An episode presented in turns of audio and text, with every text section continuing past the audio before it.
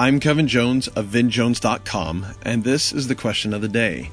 Today's question is just three words, and it's so simple.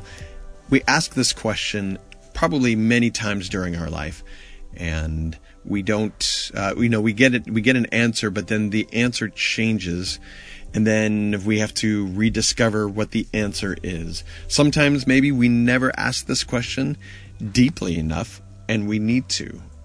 And this is the question of the day Who am I?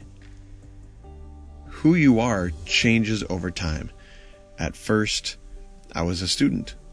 Then I was a husband. Then I was a father. Then, and it continues to grow and grow. And now I'm a grandfather. And that's on the, that's on the life side of things. What about the work side?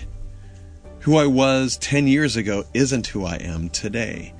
Not only work and family and things like that, but who I am inside is very different than I was just a few years ago. I'm hopefully getting much better. That's that.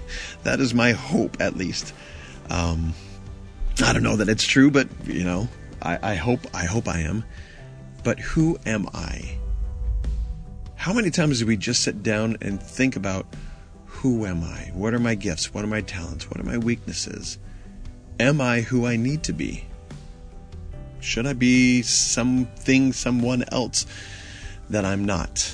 It's such a simple question. It's something that we could just quickly brush over and say, oh, yeah, whatever.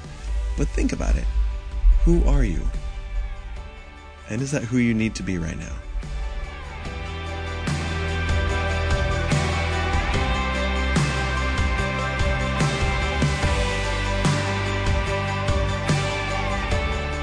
Do you want to make a huge positive impact at work, with your family, and on your life in general?